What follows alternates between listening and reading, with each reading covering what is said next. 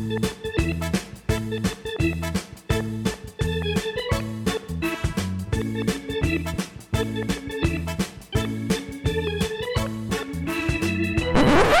morning and welcome to Leading Off with True Blue LA. I'm your host, Eric Stephen. It's Friday, July 29th, uh, heading into the weekend before the trade deadline. So, what better time for a mailbag? I asked for Dodgers questions and you all uh, provided. Uh, so, here are my answers to a few of them. Uh, let's just get right to it. Uh, Steve SD in the comments asked, Who's a better or more likely trade target for the Dodgers, Juan Soto or JD Martinez? So, I want to say uh, Martinez, mostly because I don't think it's likely the Dodgers trade for Soto, at least during the season. Um, I suppose it's possible, like during the offseason. Um, but like then again, the net, some team like you know the Padres or I don't know, you know the Cardinals, like maybe they meet whatever price the Nationals are looking for now. So maybe Soto's not available, but I just I don't think the Dodgers will trade for him at the trade deadline. If they do, it would maybe be something more in the offseason, and we'll see if Soto's even around till then. But um, I, I do say Martinez uh, mostly because so he qualifies right as being a superior right-handed bat. Um, entering uh, Thursday, he was hitting 295 363, 471. Uh, his home run totals are down. He has nine, but he does have 30 doubles. He has a 132 uh, uh, WRC plus. He's going to be a free agent at the end of the season. He's got about seven million left on his contract. He's earning just under 20 million this year. Plus, the last time he was traded in season, uh, he hit four home runs in a game at Dodger Stadium that September. So hey, uh, hit lightning in a bottle twice. You know uh, that was in 2017 when he went from the Tigers to the D backs. Um, and yeah, but like, then you look cl- closer though, uh, every single one of Martinez's 83 games um, have been at DH this year. He hasn't played the field. It's hard for me to see the Dodgers locking in a full time DH, really. Um, mostly because they like keeping Will Smith's bat in the lineup um, uh, most of the time when Austin Barnes starts at catcher and they like to use the space to rotate others, like Justin Turner, especially, like to keep them fresh. So I think it eats into their flexibility. Now, I still think they would consider it if, if they were like felt they really needed a bat like that, but it, really does sort of limit uh, their other options. So I think the more likely of those two is neither. Um, and then it, you know maybe they if they're going to get a bat, they just get more of a um, uh, more complimentary piece. Um, I know we brought up uh, Brandon Drury before. Someone like that who you don't have to start every day, but you could start a lot if you wanted to. But also, you can move him around at different positions. Whereas if you get Martinez, you're basically getting a DH, and uh, it's it's really tough to see them sort of doing that. Um, next question is from Dodger John. Um, one player who seems to be overlooked and at least worth a shot is Carson Fulmer at OKC. He has a 160 ERA and his whip is just over one. He strikes out more than one per inning. Uh, what am I missing? So I was, you know, I was looking into this because he does have really good numbers, as he mentioned. Um, he's pitched really well with in AAA. You know, he does have a 160 ERA. I will say also, he so he's only given up seven earned runs. He's also given up six unearned runs. Now, obviously, those don't count against ERA. But then if you look at the underlying numbers, his FIP is 387. So it's it's not like he's out there just absolutely dominating. So I was trying to figure out part of the reason why the the such a gap between um, ERA and FIP. One of the reasons he does have a high walk rate. It's 11.7 percent. That's in like Ryan Pepiot range. Um, and uh, though he's only allowed two home runs in 39 and a third inning, so that's good. It's a high offensive environment, the Pacific Coast League. So, um, he I would say also he's gotten probably lucky. Like uh, he's his batting average on balls in play is only 215. That doesn't really seem sustainable. That said, he's still pitched well. Like it's not, you know, you're just not getting like some super dominant guy. Like if you remember last year, like Kevin Quackenbush, it took him forever to give up an earned run, and then like the Dodgers called him up for like a weekend, and then he just got kind of torched in his one game, and then was pretty much done for.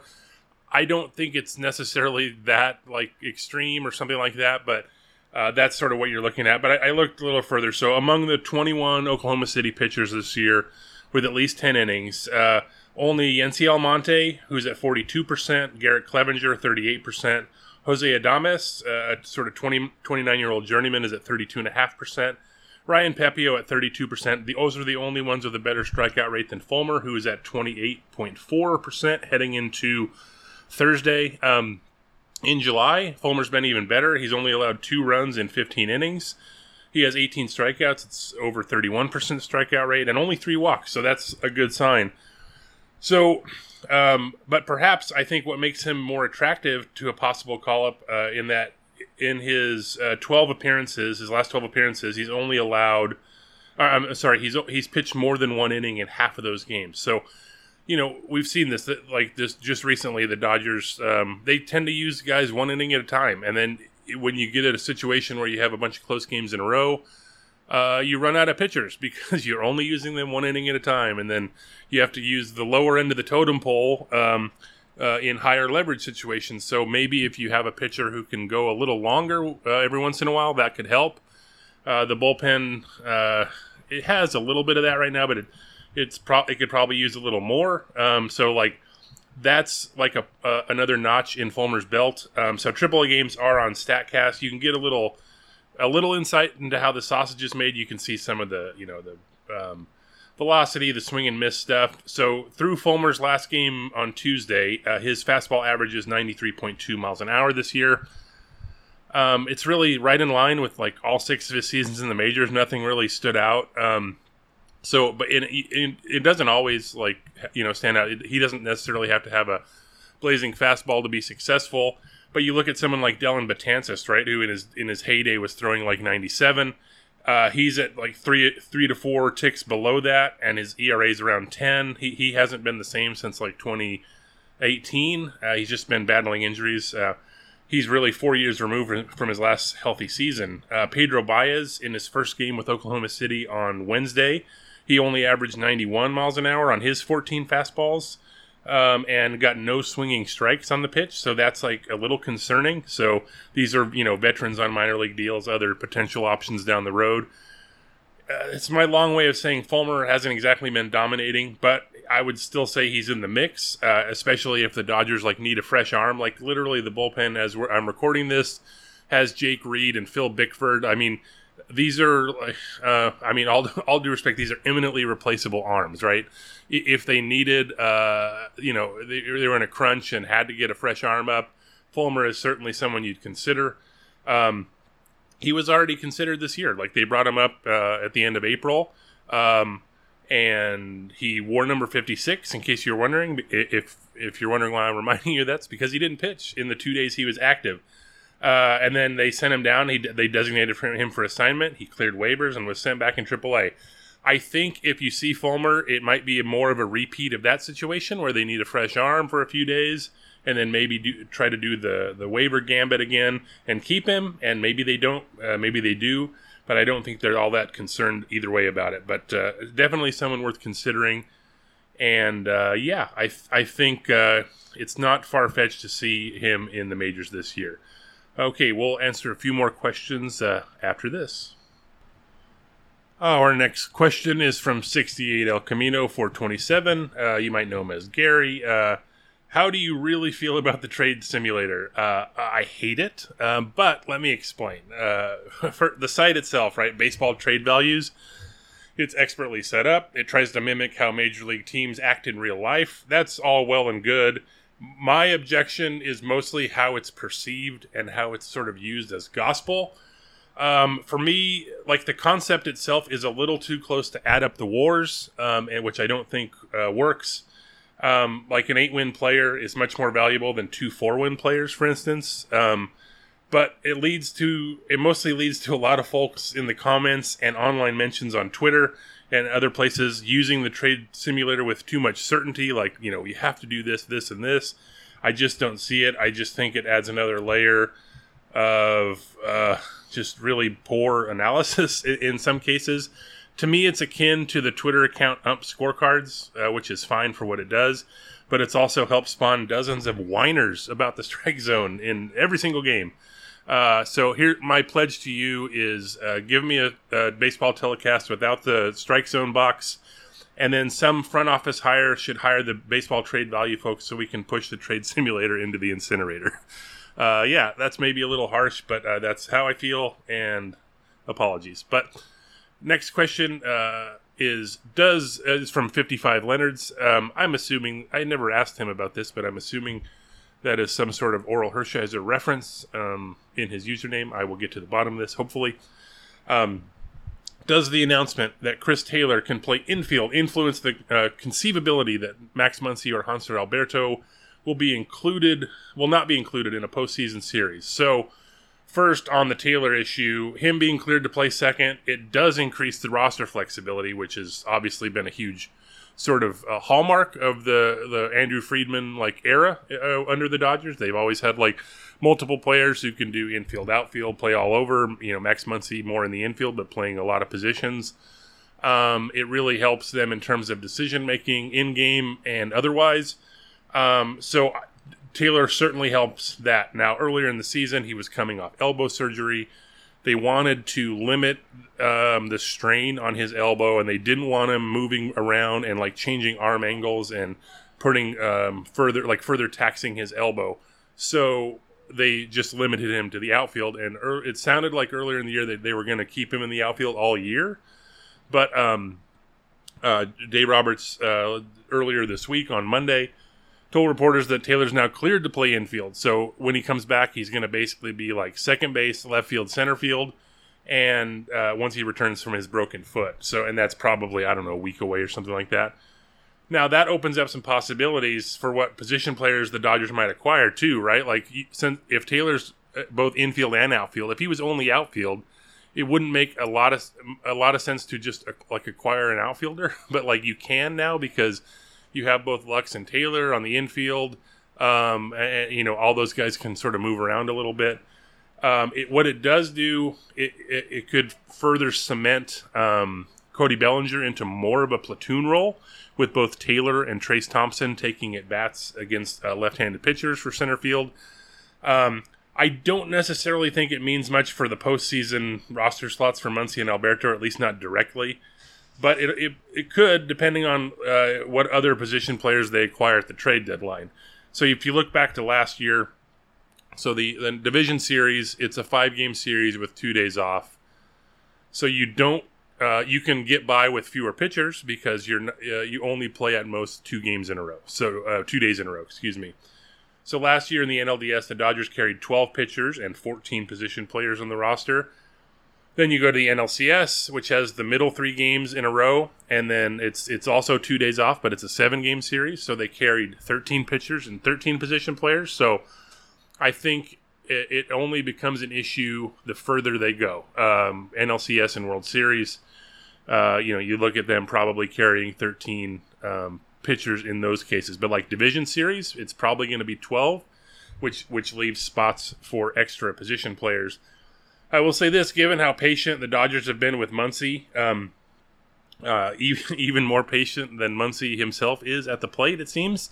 I find it hard to believe he wouldn't make a postseason roster, um, even if it's in just in a reduced role. So, like, even how how bad like Muncy's been at the plate this year, he's been active for 84 or 85 games as I'm recording this. He started 75 times. So in July alone, he started 15 of 18 games, and uh, this is uh, while entering Thursday, he's hitting 131, 263, 328 this month. It is a tough habit to break to get him out of the lineup, let alone off the roster if you're talking that far. So I don't really think Muncy's going to be out. So it seems to me that uh, it's more likely that Alberto might be left off of a postseason roster, but again, this really depends on who they get, who else they add. Um, so, you know, Edwin Rios has also been out a while, but uh, him starting a rehab assignment uh, on Thursday night in AAA is a a good sign. It, it, they've been kind of uh, uh light on the information on him. He's on the 60 day injured list. We knew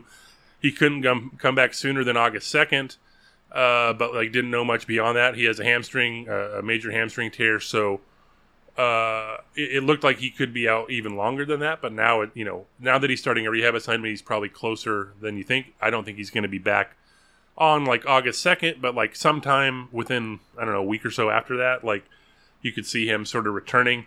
And then if he's back, and then maybe you add a position player, you get Chris Taylor back. Then then you start to have the crunch. Then it becomes are Trayce Thompson and Jake Lamb both still hitting? Because you know those guys, you know, could uh, I would say Jake Lamb specifically could potentially be on the outside looking in, but like there there's a lot of like sort of uh, more moving parts. And then also, do they st- do the others stay healthy? Right? Uh, Justin Turner's 37. Uh, you know, uh, others uh, could get hurt. You know, you just don't know. And I think that that's probably why they still need to trade for someone just to give them a little more options, even if it makes it a little uncomfortable in some of the decisions they have to make uh, in the interim. But like, if let's say they trade for a right-handed bat, right? Alberto isn't as needed to start against lefties as he as he has been, um, and it's probably less likely he enters the game as a defensive replacement late in games, uh, depending on who else is on the roster.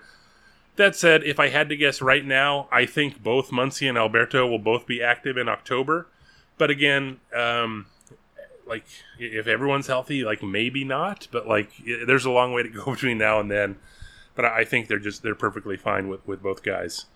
Um, maybe just in a reduced role, though. We'll see that. Um, now another from uh, 55 Leonard's. Um, in general, how can players without options be removed from the active roster for a postseason series? So, mostly because they're there's no like minor leagues to option them to in in the postseason. It, it's like it's just a different animal.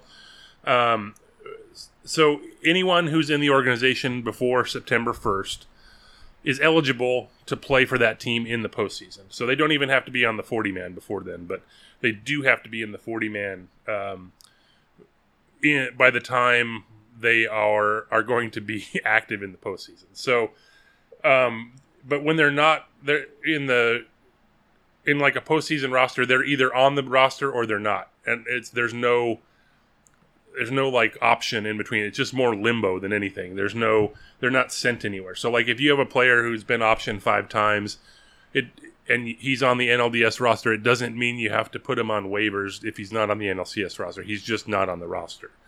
There's no more minors at that point. So uh, the 40 man thing, uh, as an example, for uh, last year, Justin Turner uh, injured his hamstring uh, in the middle of the NLCS, and they replaced him on the roster, which knocked Turner out. It, had the Dodgers advanced, he wouldn't have been eligible to play in the World Series.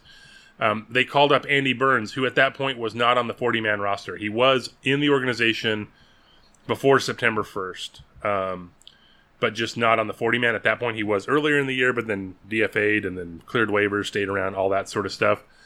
But they did have to make a 40 man move to, to put Burns on the 40 man and then ultimately the active roster. So um, they designated Edwin Uceta, the pitcher, for assignment. Uh, another, like, I guess in theory, you would think they could have put like Justin Turner on the 60 day injured list, but at that point in the postseason, there is no 60 day injured list. Like, um, so yeah, it, it, there's a cost to it. Uh, you can't just like stash guys. There, you still have to sort of operate a 40 man roster. So it sounds a little confusing, and sorry if I didn't explain it well, but yeah, it, it if a player's out of options, it doesn't affect the postseason really. Like um, in um, just if they're there, they're there, and if they're not active, it, it's totally fine. They're not using another option. But yeah, that's uh, that's the uh, mailbag this week. Thank you everybody for sending in questions. Um, I'm sure we'll talk more about uh, a lot of these things next week when the trade deadline is Tuesday. But hope you enjoy your weekend, and we will talk to you next week.